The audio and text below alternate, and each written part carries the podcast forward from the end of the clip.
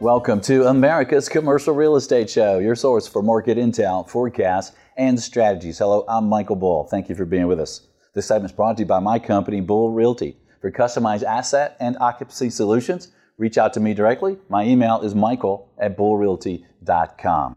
Well, we have a special show for you today. Every year for many years, we've been covering the emerging trends in real estate. This is an incredible report. It's uh, been put out for 43 years. It's led by the, the, leaders of putting this group this out are ULI and PwC, and they interview like 2,000 commercial real estate folks and economists and analysts and, and principals. They start doing these interviews in July of 2021 and end it at Labor Day.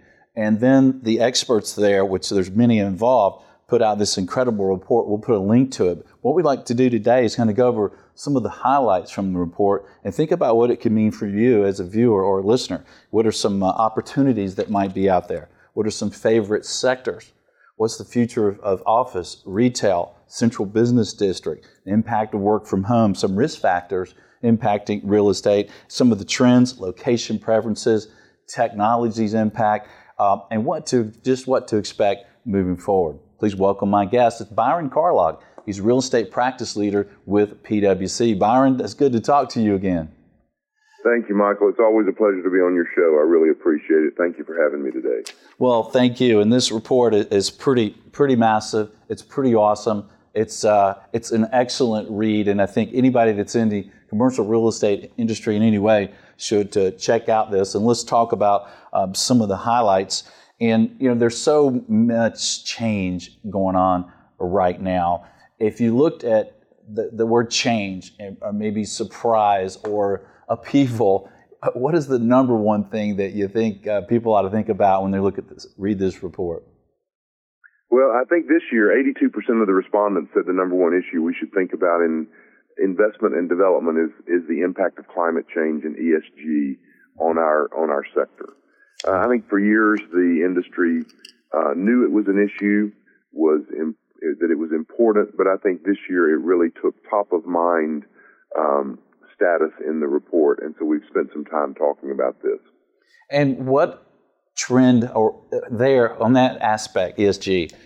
Is there a sector that's most vulnerable? Well, if you look at the uh, impact of concrete and steel on carbon emissions. The real estate industry comes, I believe, second only to the airline industry in emissions.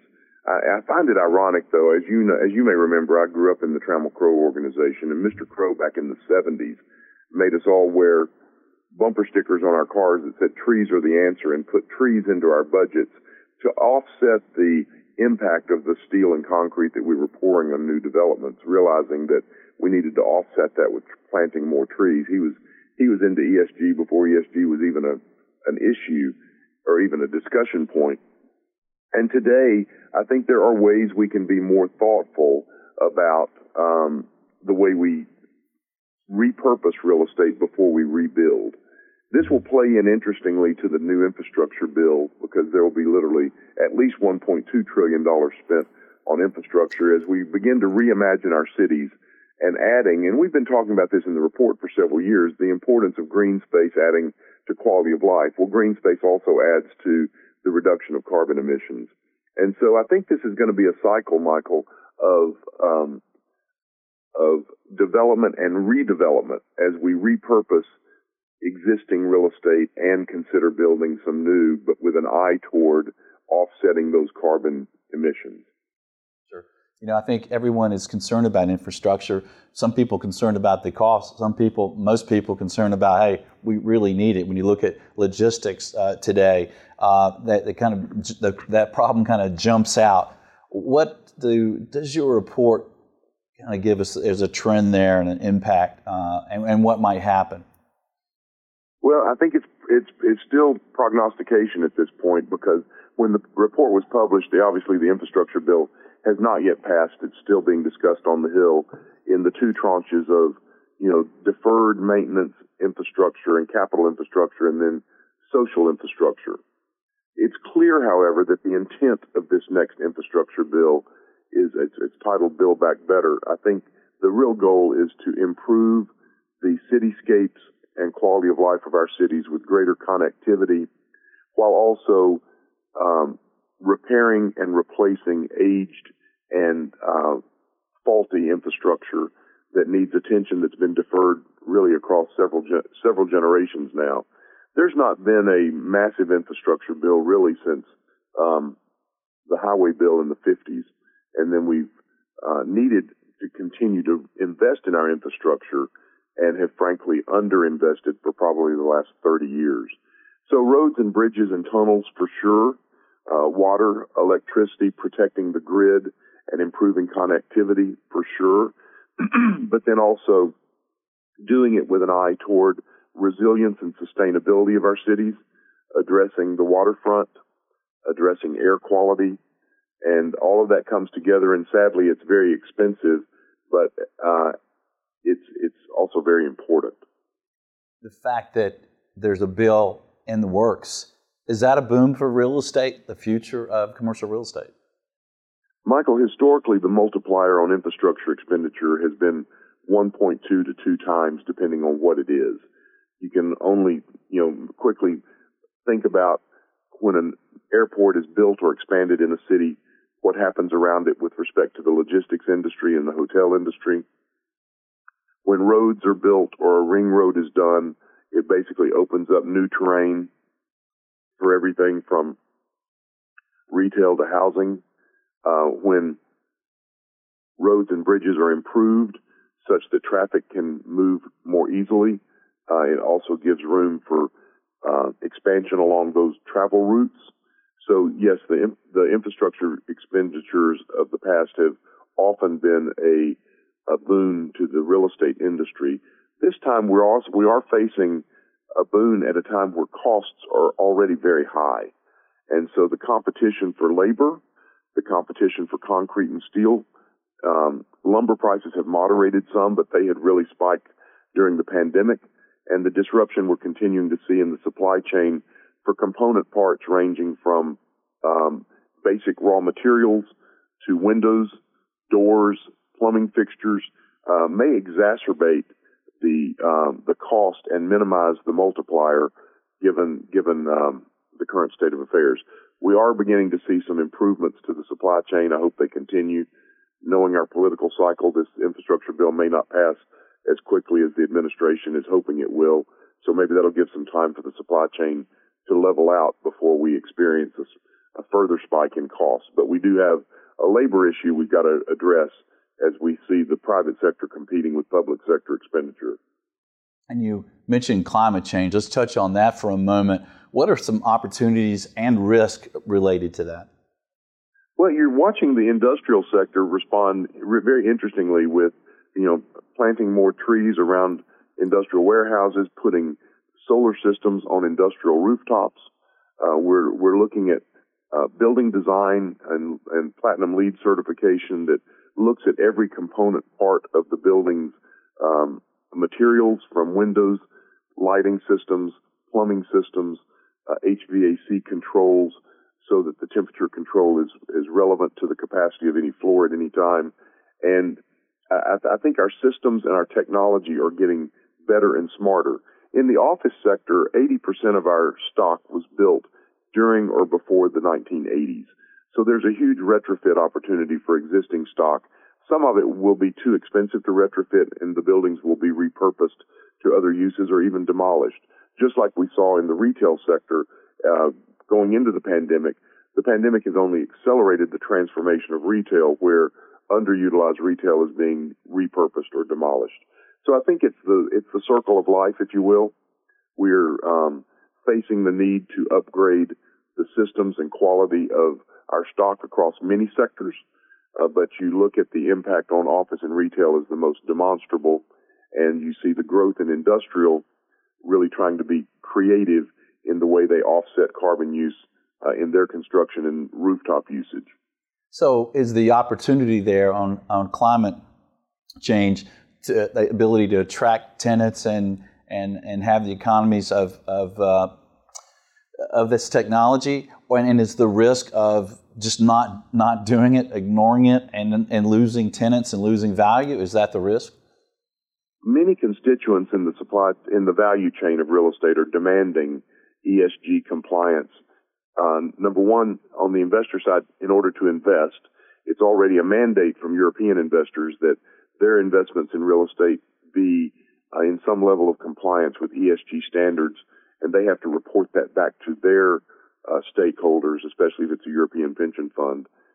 There is voluntary compliance for ESG reporting uh, being proposed uh, by the FASB, the SEC, and the PCAOB such that discussion of your climate policy is part of your financial statement disclosure, and that will only become a higher topic and maybe even regulated in the future. But then on the tenant side, as you pointed out, many tenants see ESG compliance as table stakes for their decision to sign a lease or not. And um, mm-hmm. it's driven not only by their own uh, desires to be socially responsible, but employees are asking questions around is this building LEED compliant? Is are there ESG considerations in the operations of this building? Is our landlord moving toward a net zero mandate um, to follow the policies of, of governments and industry toward you know 2040, 2050 type of compliance? And so you're seeing everything from uh, attention to construction detail to attention to operating expense detail as we try to move toward um, uh, net zero. We're talking with Byron Carlock, real estate practice leader with PwC, about the emerging mm-hmm. trends in real estate 2022, and want to hit on some of the kind of the big picture items from these interviews and these this report, which is incredible. There'll be a link at our website, creshow.com. What about investor confidence, Byron, in commercial real estate and real estate compared to other alternatives? Well, so the optimism is higher than it was in 2019 this year as you look at as you look at the graph of of um, sentiment toward the industry in 2022 as we go in there, as we move toward 2022, and it's it's um, I think it's because of several things. We this this is the first recession uh, that we're coming out of in since the, since recessions have been tracked that wasn't in some way the fault of the real estate industry with a supply and demand imbalance. We had a we had a supply imbalance going into the pandemic and it only accelerated during the pandemic. Everything from supply of homes to supply of space, except for in the hospitality, retail, and now office spaces, we are basically undersupplied. And in even in office, you could argue we're undersupplied in what I call the Class A plus relevant space that is already proving its resilience with respect to ESG compliance but also the open floor plates and amenitization that we've seen become more important in office. So the demand is high from the tenant side. The demand is high from the investor side as more and more investors have increased their allocation to real estate. So the historic allocation for um, real estate has been in the you know three to seven percent range, depending on the appetite of the investor. That that allocation in the in portfolios of investors has gone up to really 10 to 14 percent. And so real estate is, is now a very important institutional attribute to portfolio allocation considerations. And so there's a lot of capital.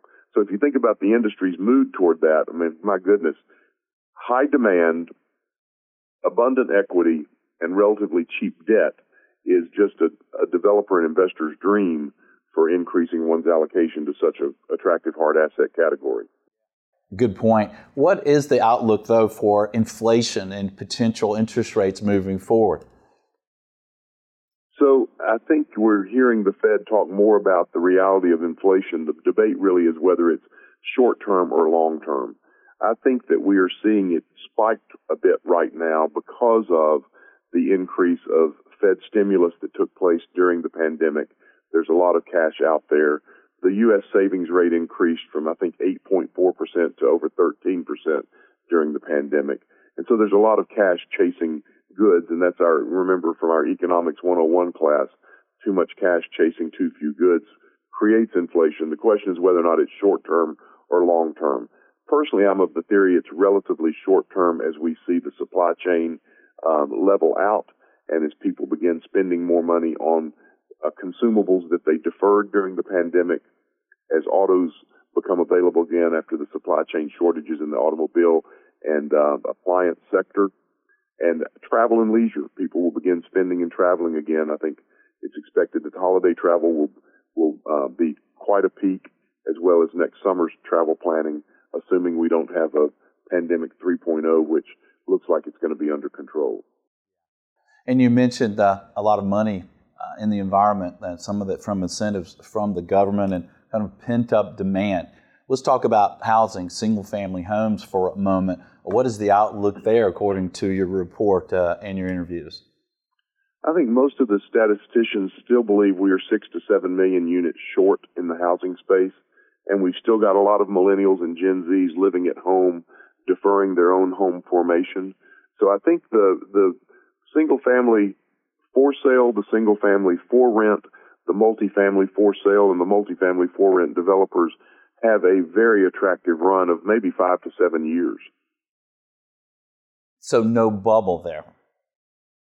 Well, the bubble is in the availability of land. I think the real trick right now is to look at underutilized uh, land parcels in and around the urban center that can be repurposed for housing and really neighborhood uh, formation as we also take a stand toward neighborhood inclusion, uh, tearing down some of the uh, racial and diversity and inclusion uh, constraints that have inhibited neighborhood uh, growth in some close-in suburbs and open up our cities for development without so many constraints. Uh, there's a uh, group called Up for Growth that is trying to educate municipalities on new ways of thinking about density and neighborhood formation that really begins to change some rules that have been in place since the 40s and 50s. And um, you look at cities that have adopted a what I call the three or four for one strategy, where you can tear down one single family home and put in four townhomes, or or mix density with single family for um, more diverse neighborhood formations. And that's, that's got some very attractive use because in some markets today, Michael, it takes eight to 12 years to get um, zoning approval for certain projects. And those just don't underwrite well because the costs go up. Um, the, the affordability issues are only exacerbated. We need inventory and we need to make it easier for land use to be adapted to appropriate housing developments. Amen, brother. Amen. and let's talk about cities, uh, central business districts. You know, what is the outlook there according to Emerging Trends in Real Estate 2022?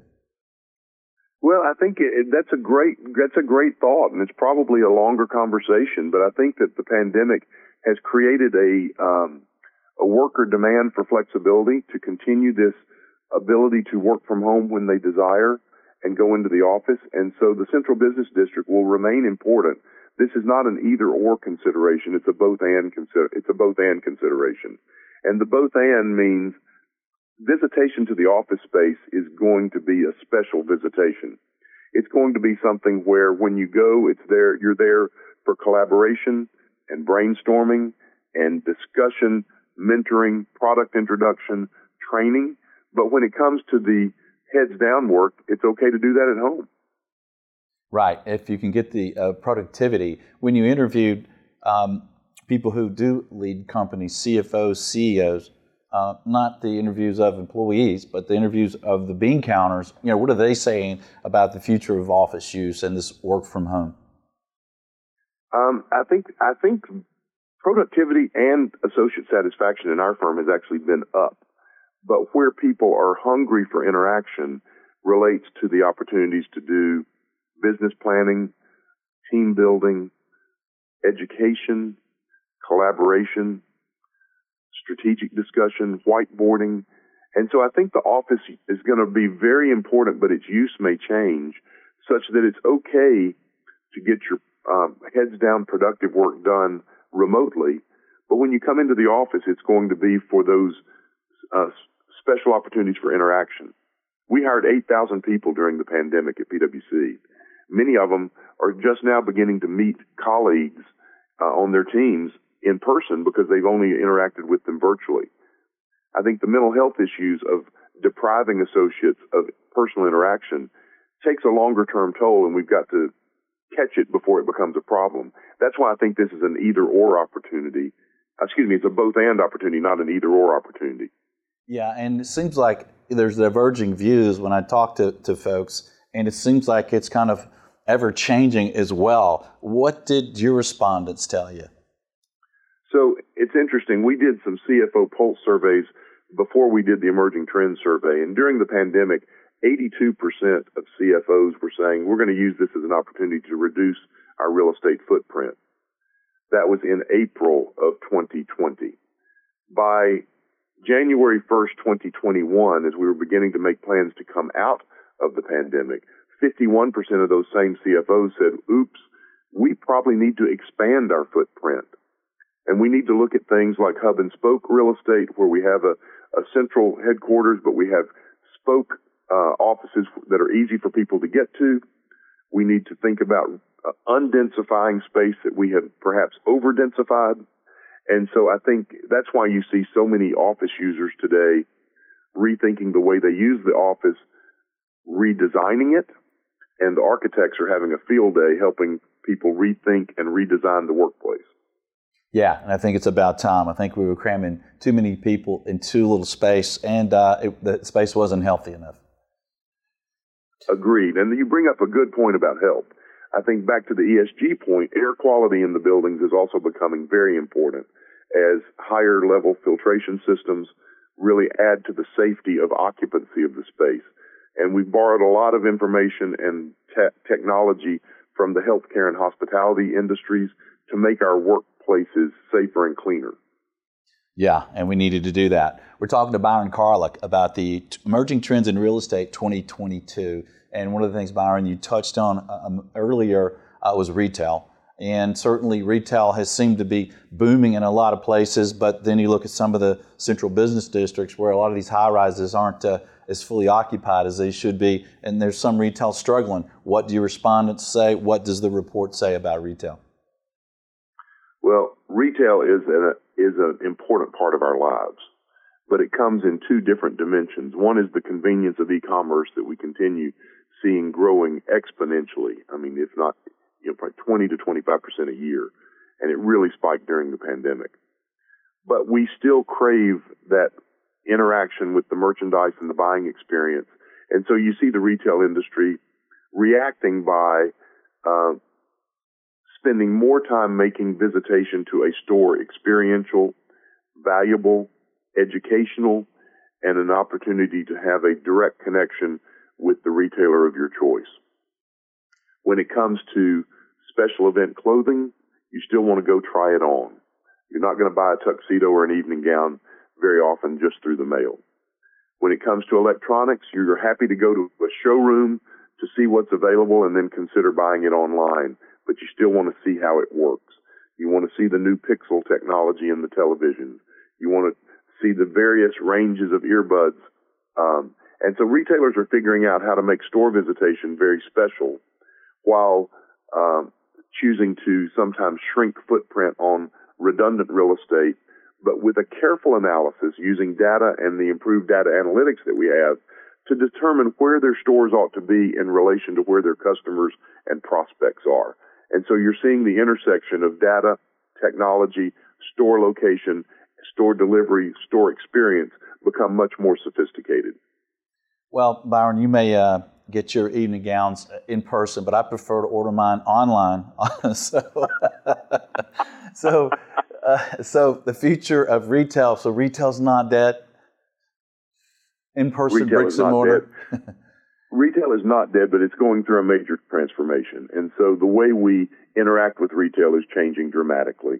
One thing that's held its own very, very impressively during the downturn has been neighborhood service retail. And uh, the, the need for grocery anchored retail stores near concentrations of population, whether you uh, order online, pick up, or have it delivered, you still want a store nearby that you can count on with better food, fresher vegetables, and that relationship with the vendor has actually tightened.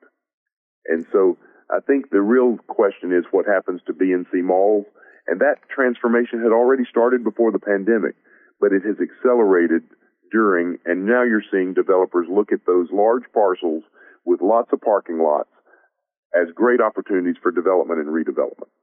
Yeah, absolutely. It's it's a good property, right? It's good real estate.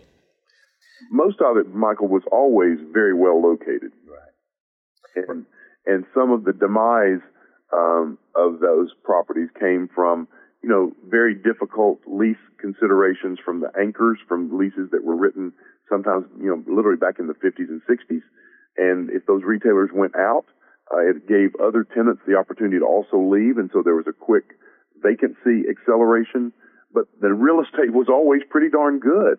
And look at those parking ratios of five spaces per 1,000 of, of feet. It gave a big footprint for consideration of redevelopment and um, turning that big mall inside out and, and taking a store anchor spot and putting a mid-rise apartment or hotel there, um, building out those out parcels. There, some of the some of the retail that is being vacated or redeveloped is going to become very fine mixed use real estate. And of course, multifamily and industrial have been doing well and they're expected to do well moving forward. Was there anything that kind of stood out to you from the report uh, related to either one of those specialties? Well, multifamily and industrial for the third year in a row were the top categories for investment. The big accelerant this year in the sentiment was the interest in what we call alternative real estate outside the four major food groups of office, industrial, retail, and multifamily. And that is the acceleration of interest in data centers, life sciences, medical office buildings, even self-storage. Those are small pieces of the real estate inventory square footage taken as a whole, but they are imp- important for tracking some interesting uh, trends in society as we need, as we rely on data centers for secure transmission as we rely on very expensive lab space in the life sciences area to improve our health and well-being, and as we look at um, the transformation of the healthcare delivery system and their need for different types of real estate to deliver healthcare services. Yeah, we've certainly seen that uh, as well. And on the brokerage side, uh, the demand for all those uh, property types. And let's talk about location preferences you know, it seems like there's been a good bit of migration. People have been able to kind of work from anywhere. Uh, what's the report tell us there? Well, it told us that the urban the urban um, exodus was real during the pandemic. We're now watching the the the boomerang back to cities like New York and D.C. Not so much with Chicago and San Francisco, but one thing that has been very clear, Michael, has been the growth of cities in what we call the Smile region, going down the uh, Mid Atlantic through the South, Southwest, and up uh, the West Coast. And I think that when you see how hard uh, cities like Phoenix, Scottsdale were during the global financial crisis, and how quickly they've come back during and post pandemic, that's testament to that.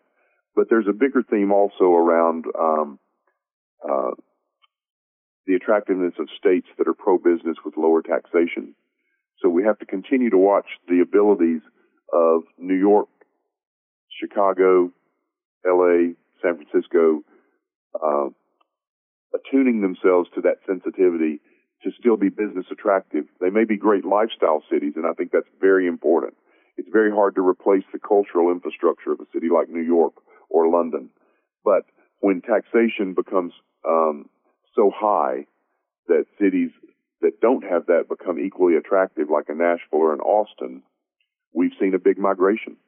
375 people a day are moving into the Dallas, the DFW Metroplex.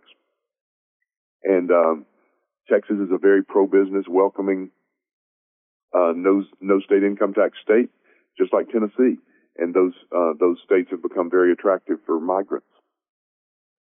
We're talking with Byron Carlock about the 2022 emerging trends in real estate. And, and, Byron, one of the things that investors like to look at is kind of the downside risk. What were some of the major risk factors that came out from the report that we should watch out for?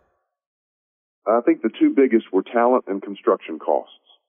And so, if you remember, during the summer, we had seen a um, literally, I mean, threefold spike in the cost of lumber and uh, concrete and steel up, and so the cost of materials and then the availability and cost of labor. Uh, both both can be smoothed through um, supply chain improvements um, and immigration policy improvements. And so we, we cannot deny the need for labor. We have a talent shortage in those trades. We need to be um, more cognizant of training skilled workers in our um, high schools and community colleges. The wages are terrific, and it's okay not to go to college and choose a trade. And we've got to change that mantra so that it becomes more attractive for cultivating the next generations of talent in those areas. In addition, there's a huge push in the areas of diversity and inclusion to bring more diverse workforce into the real estate industry. And um, um, um, we've got a long way to go, but we we are making strides. And I think the first step is the acknowledgement, and this year's sentiment was clearly toward that acknowledgement.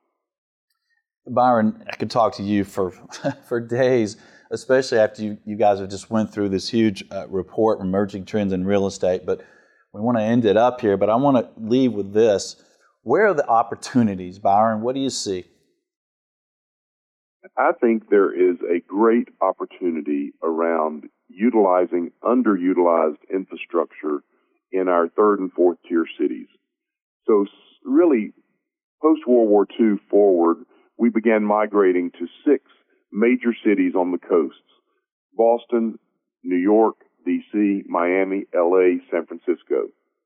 The pandemic really allowed people to say, if I don't have to be in those cities, where am I going to go? And many people began going home, if you will, to smaller cities where they were reared. Many of those smaller cities had experienced huge population declines over a 40 year period. And there's an opportunity to look at the infrastructure of underutilized cities and see what can be done to use that infrastructure for the benefit of population needing housing and places to live and work if they're going to be working remotely.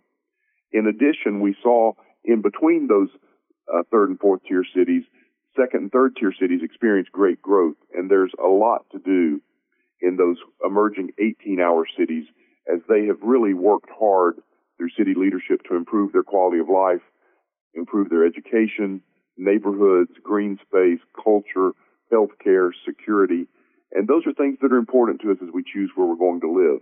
If technology enables that choice, there are a lot of attractive places to live that are more affordable than some of the major cities.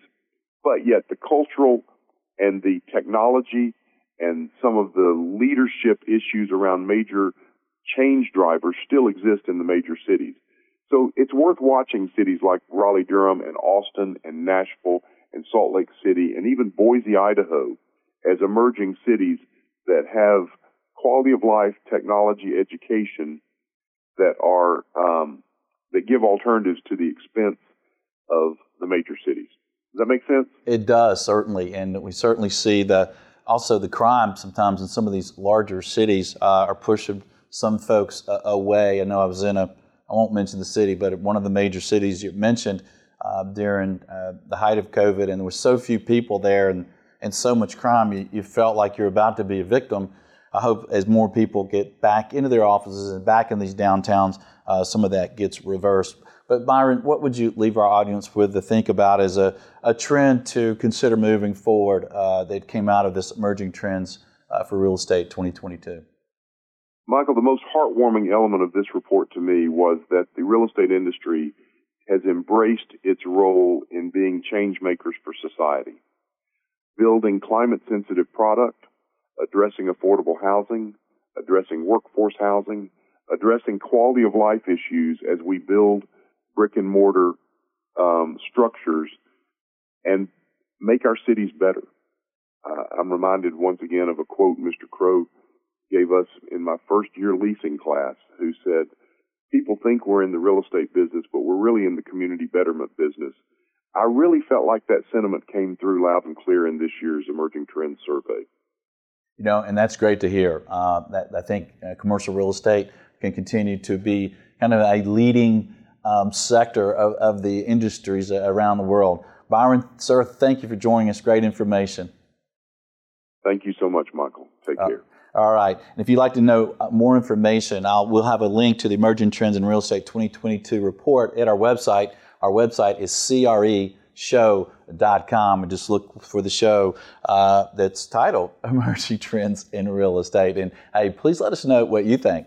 We appreciate uh, you sharing the show and connecting with us on your favorite social media. So until next week, be sure that you always lead, learn, and laugh, and join us for America's Commercial Real Estate Show.